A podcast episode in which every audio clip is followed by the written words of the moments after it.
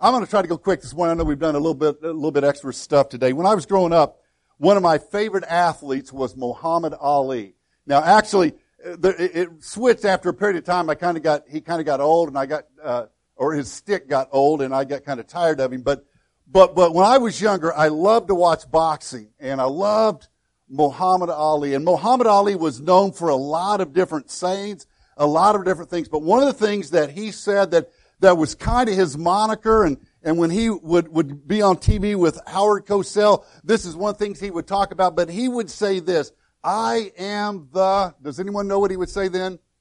Greatest. I am the greatest. Now, part of that was his sale. That part of that was him marketing himself. But I think he also believed it as well. I believe that, that he thought when he got in the ring, he was the greatest boxer of all time. He was the greatest you stop and think about it, don't, don't all of us a little bit want to at least think like Muhammad Ali we want to be the greatest. Whether it's, whether it's uh, in, in school, we, we want to be the greatest. We want to, to achieve the greatest. Whether it's a job, we want to, to achieve the best that we can. But all of us want to, to, to have that sense of being great. Whether, whether it's in our job, whether it's through school, whether it's in our family, whether it's in our community, we want to be the greatest. And Jesus' followers were no different.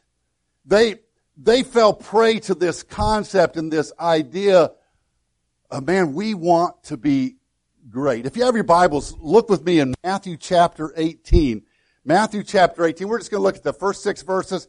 We're going to look at, look at two simple things that Jesus tells us that these, that Jesus describes as two simple ways that if we want to be great, if we want to be able to say, I am the greatest, uh, of course, actually, as you read this, you probably figure you're not supposed to say that, but, but Jesus gives us two simple things that we can do and follow. Look with me in Matthew 18 and, and starting with verse 1, it says this, at, at that time, the disciples came to Jesus and asked him, who is the greatest in the kingdom of heaven? Now they, they probably weren't asking uh, about other people. It wasn't like, okay, was Moses the greatest or was Abraham the greatest? They they might have veiled the question, thinking maybe Jesus could take it either way. Really, what they were asking was, okay, Jesus, us twelve, we're the twelve inner circle, we're the followers, we're the apostles. Who's the greatest? Lord, you, you go ahead and decide which one of us, which one of us gets labeled the greatest. So Jesus called a, a little child and had him stand among them, and he said, I tell you the truth, unless you change, it's going to be our first thought. First thing Jesus says we have to do, we have to change. Unless you change, become like little children, you will never enter the kingdom of heaven. Therefore, whoever humbles, there's the second thing, whoever humbles himself like this child is the greatest in the kingdom of heaven. And whoever welcomes a little child like this in my name welcomes me. But if anyone causes one of these little ones who believe in me to sin, it would be better for him to have a large millstone hung around his neck and be drowned in the depths of the sea. Who is the greatest? This, this question that they ask Jesus came, came in part out of the events uh, in chapter 17. So if you want to take some time later on, or if you're going to get bored of the sermon, then you can go back and read chapter 17. I won't, I will not be offended.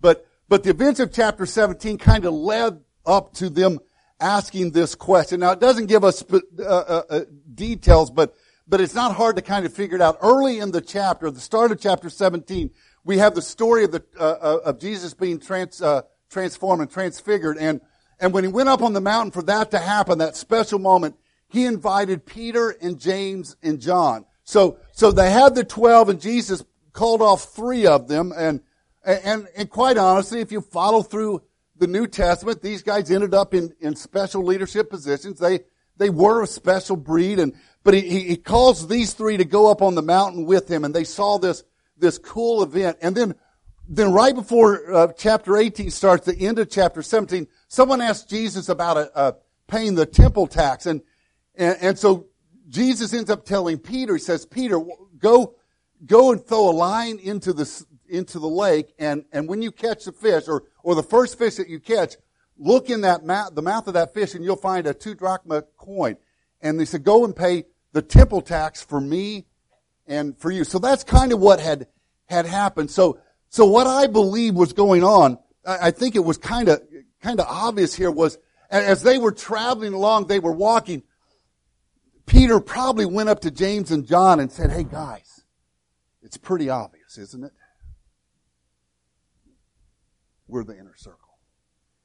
James, John, me, we, we, and I think Peter was the, the, the, the gang, uh, the head of the gang on this. I think Peter was the one talking, said, hey, we, we, are the special ones. Jesus pulled us up on, that was cool up on that mountain, wasn't it? Man, that Moses was there, like, well, that was a, a fantastic.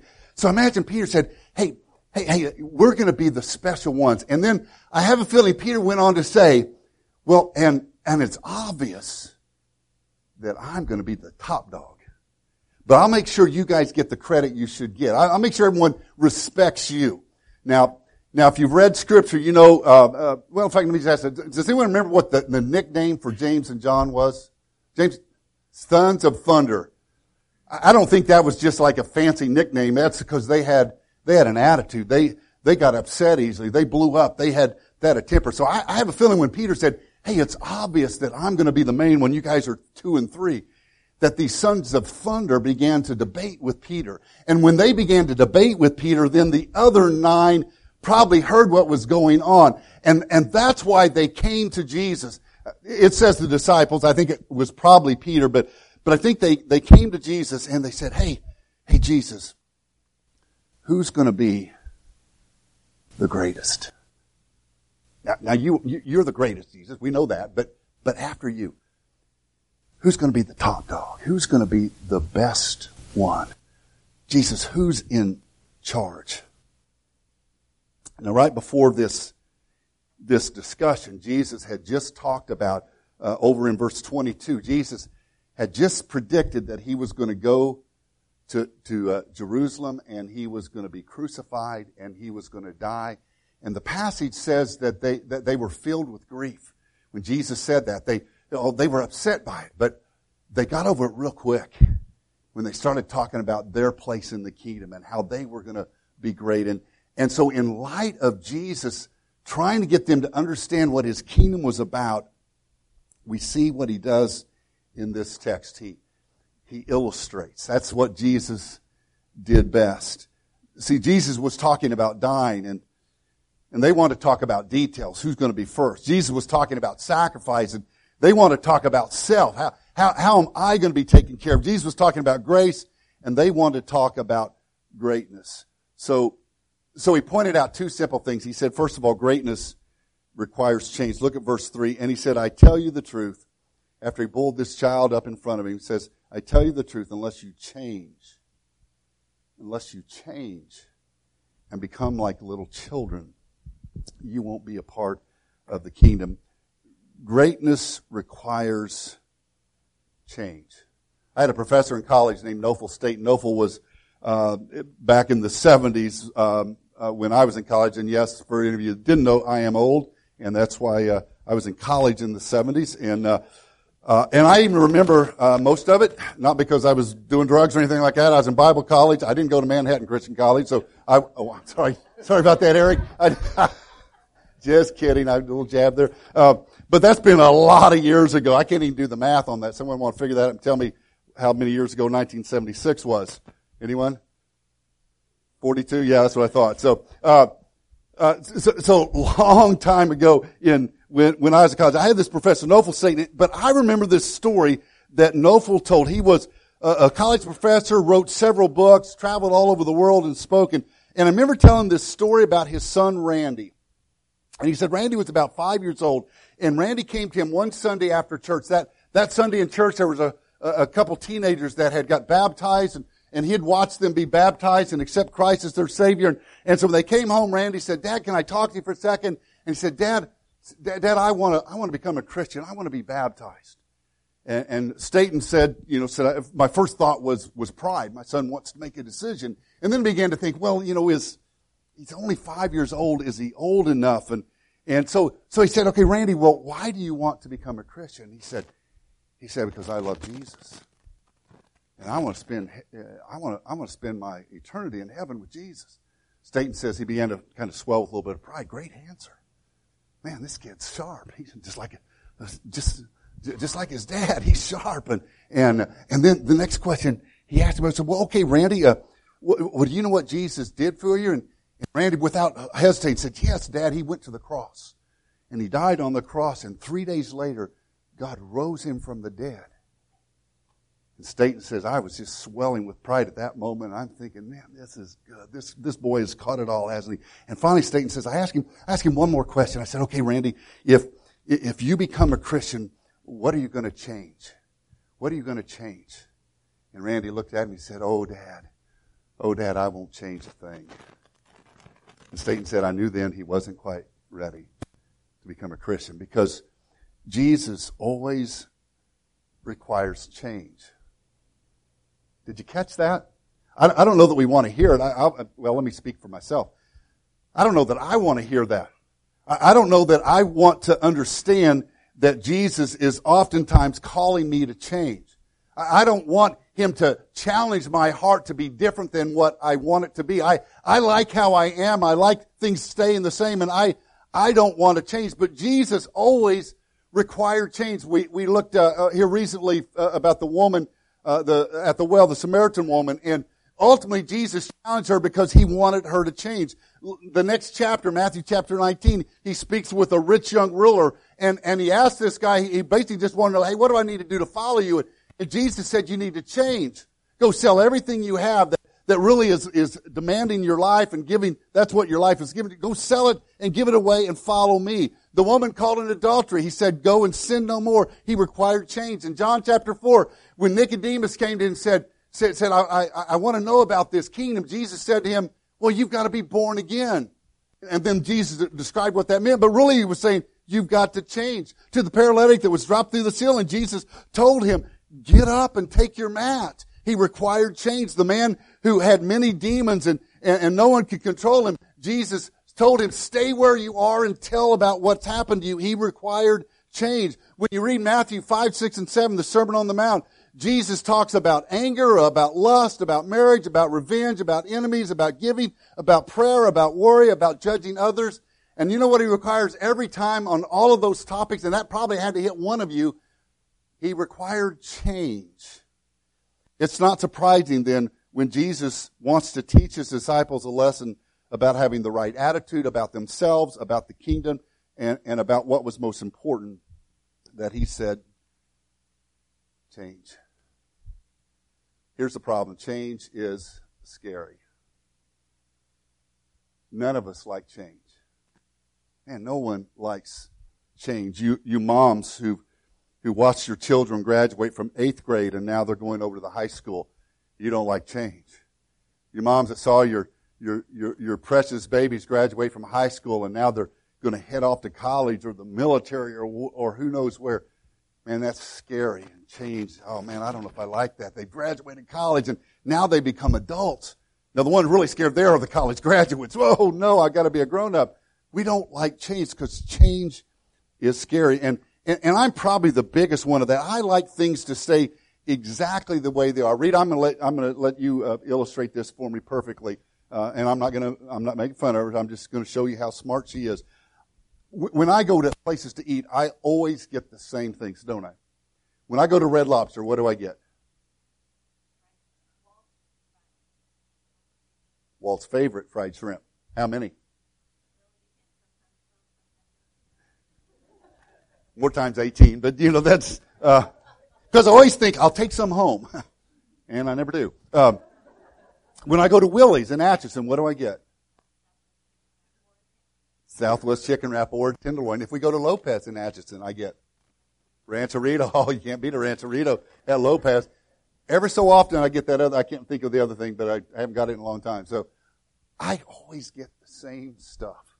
Tanya got to witness this a couple weeks ago. I called, uh, I was making reservations for our, our mission trip uh, in July, and I called the motel in um, the, the Comfort Inn and Suites in Roswell, New Mexico, where we stayed last year. Now, I always like to stay in the same motel. Last year we didn't, was the first year at that motel because the one I used to stay at, I'd stayed at for years, closed down. so I had to find a new one. So, so I actually found a better one. So I, I called and the lady I need to talk to wasn't there. And I got looking online and, and it looked like there wasn't very many rooms available. And I'm like, what is going on? And so, so I Googled Roswell, events in Roswell, and And guys, you know what's going on July 7th, 8th, and 9th in Roswell, New Mexico? It is the Alien Festival. Thousands of weirdos will descend on Roswell that week in July.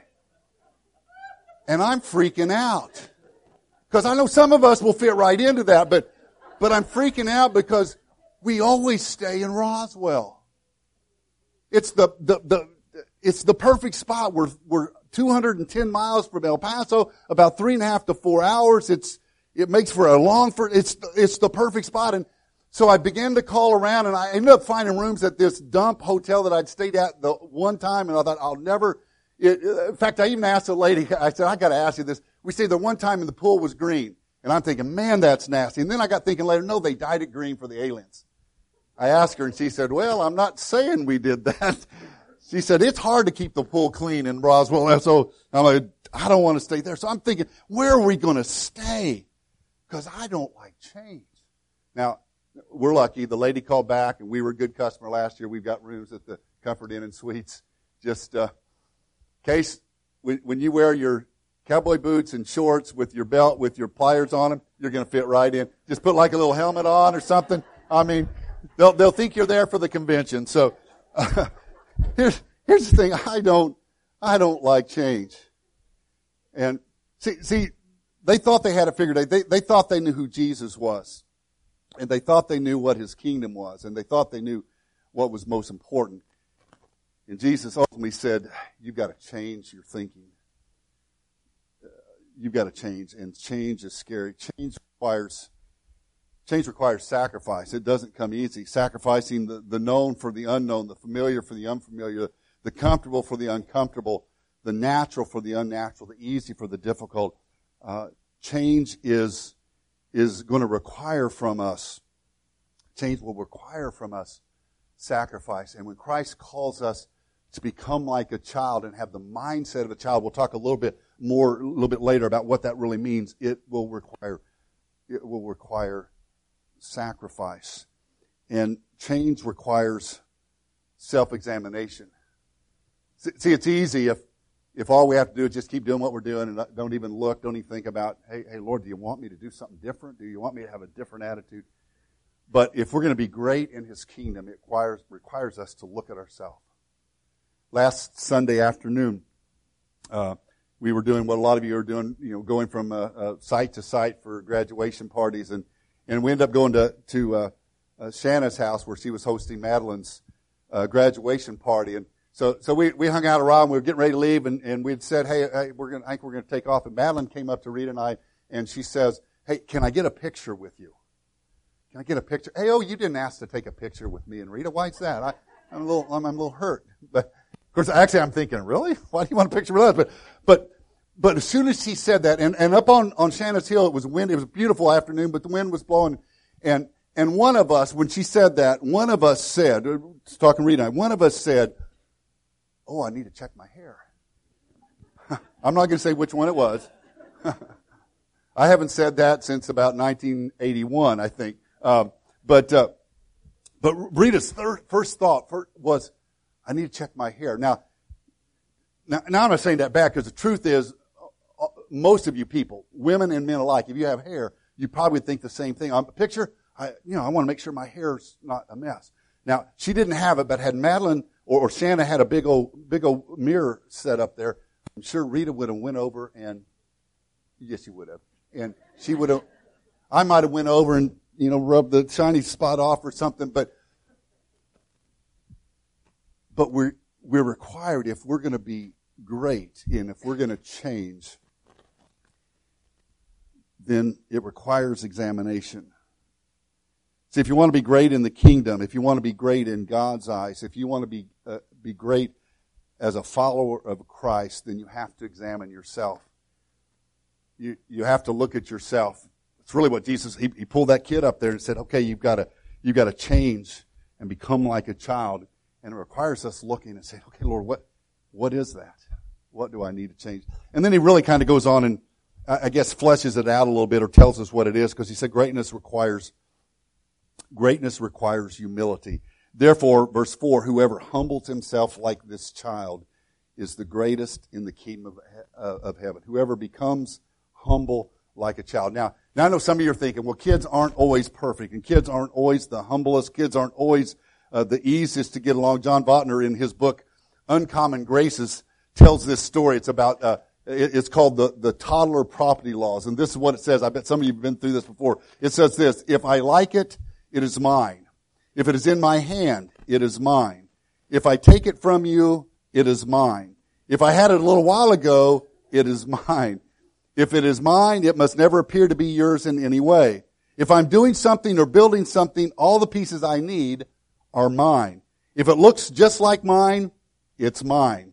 If I think it's mine, it's mine. Last Saturday morning, we celebrated our, our uh, youngest grandson Cohen's first birthday party. And, and, and so when the time came to open the gifts, they set him on the floor with all these gifts around him and, and his three-year-old brother Reed uh, hovering nearby. And they began to open the gifts. Well, Cohen is only one year old and he, he really wasn't opening the gifts very quickly. So Reed helped him. Well, let me put it this way. Reed opened all the gifts, I think, basically for him. But with each gift, my son Caleb would say to Reed, Reed, whose gift is this?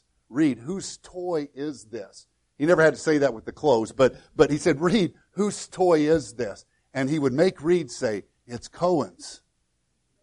But he had his fingers crossed, I think, because he's thinking, man, I'm gonna, I'm gonna play with this stuff, and Cohen is barely crawling, so he can't catch me. And, uh, but, but the truth is, sometimes as kids, we're, you know, kids aren't perfect, but, but we're to have a childlike a childlike humility which is seen in childlike faith.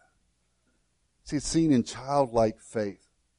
There were some boys that were arguing one day over whose dad was the greatest. And one little boy said, Well, my dad's a doctor. He said, I can get sick for nothing. Another little boy said, Well, my dad owns a restaurant. I can eat for nothing. And third little boy said, Well, my dad's a preacher. I can be good for nothing. Uh, but the faith of a child. He says we have to be humble. If we want to be great, we have to be humble. And, and humility has a childlike faith. I, I was probably about seven years old, maybe eight, and my brother was two and a half years older, so, so he was nine and a half or ten, somewhere in that neighborhood. And, and we were playing basketball in our driveway with, with, uh, with a friend. Uh, Tom Chapman lived a couple blocks over. He was my brother's age. And we were playing basketball, and I don't know what happened. Tom, Tom was a know-it-all, and uh, and I think I was a know-it-all, and that doesn't go well together sometimes. But something happened, and an argument ensued, and we got mad at one another. The bad deal was that Tom, Tom was uh, uh, basically an only child. He had an older brother that was long gone, uh, graduated high school, long gone, and and so he's like an only child. There were six of us, so we didn't have much nice stuff. And Tom had a brand new basketball and he got mad and basically was going to take his basketball and go home. And so I think we hollered at him because of that. And, and finally we started going back and forth. And I don't know who said it first, but one of us said, well, my dad can beat your dad up. Have you ever said that? You ever gotten that kind of argument? And so the response, automatic response is, no violence will never settle anything. No, it was, was, well, no, my dad can beat your dad up. And we went back and forth like that for a while. Now, I'll be honest. Uh, my dad and, and Tom's dad were friends, and they weren't ever going to fight but my dad could have taken him. his dad's name was Junior. Now, I, I, I, I, never knew what his real name was, Junior, but no one ever called him Junior. They called him Chatty. If your dad can't beat up a guy named Chatty Chapman, uh, you're, you're in trouble. And Chatty Chapman kind of looked a little bit like, I don't think, did you ever meet Chatty? Uh, uh, looked a little bit like Barney Fife. So if your dad can't eat, beat up Barney Fife, even if he has a bullet in his pocket, I, and so I was fairly confident we, we were getting the argument right that, that, that, that our dad could beat up his dad. Now that's faith. I, I don't know if my boys ever did that. Oh man, I hope if they did, they made sure they picked the kid who, whose dad looked like Barney Fife and, and not some dude that was six four and ripped or something like that. But, but the reality is it, it shows a faith ill, ill-founded and, and, and childish and shouldn't think that way necessarily, but a, a simple faith. If you want to be great, you need to humble yourself in your faith. See, a faith that's not in yourself or in your accomplishments or in your talents, but a faith that's in the Father. My dad. boy, my dad. And when we have that kind of faith, it leads to, to, to a greatness. Uh, see, childlike faith, having, having that humbleness, a childlike faith, we, we need to have childlike forgiveness as well. Man, kids, kids can forgive. That day we were, we were debating on whose dad would spar better against the other dad. The next day we were at Tommy's house playing baseball and trading baseball cards. The argument of the day before was long gone and forgotten. Boy, kids, kids can forgive. Kids have a humility that, ah, it's over, I'm going to move on. Adults, when did we lose that? Because I'm just going to guess. Maybe I'm wrong. I'm just going to guess there's someone here today that's holding on to some anger and some bitterness and some frustration. There's someone in your life Maybe it's a family member, maybe it's a parent, maybe it's a friend, maybe it's a coworker, maybe it's the neighbor across the, the, the, alley. I bet there's someone here that's holding on to some anger and some frustration that you just need to give up and let go of and forgive like a child. See, a child has the humility that, you know what, I'm going to let go of those things. And finally, let's just kind of finish with this thought. Um, boy, when, when, when we're humble, we, it leads to greatness because we follow like a child. We follow like a child.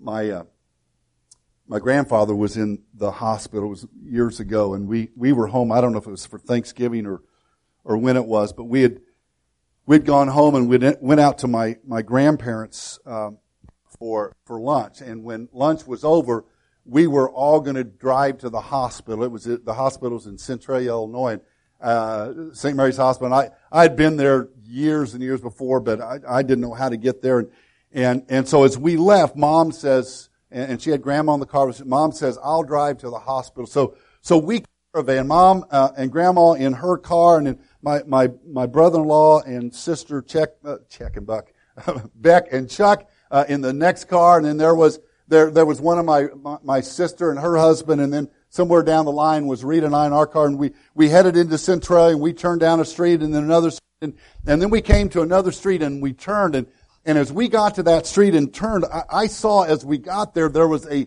there was a sign. It was as big as could be with an arrow that was pointing that way. But mom had turned that way. And, and Beck and Chuck right after mom. And Chuck worked in Mount Vernon, had been, or in, in Centralia, had, been there many times. I know he knew the streets, but he turned and followed mom and my brother or sister turned and followed mom and we got there and I'm like, it's the wrong way. It's a one-way street, but I turned and followed mom too.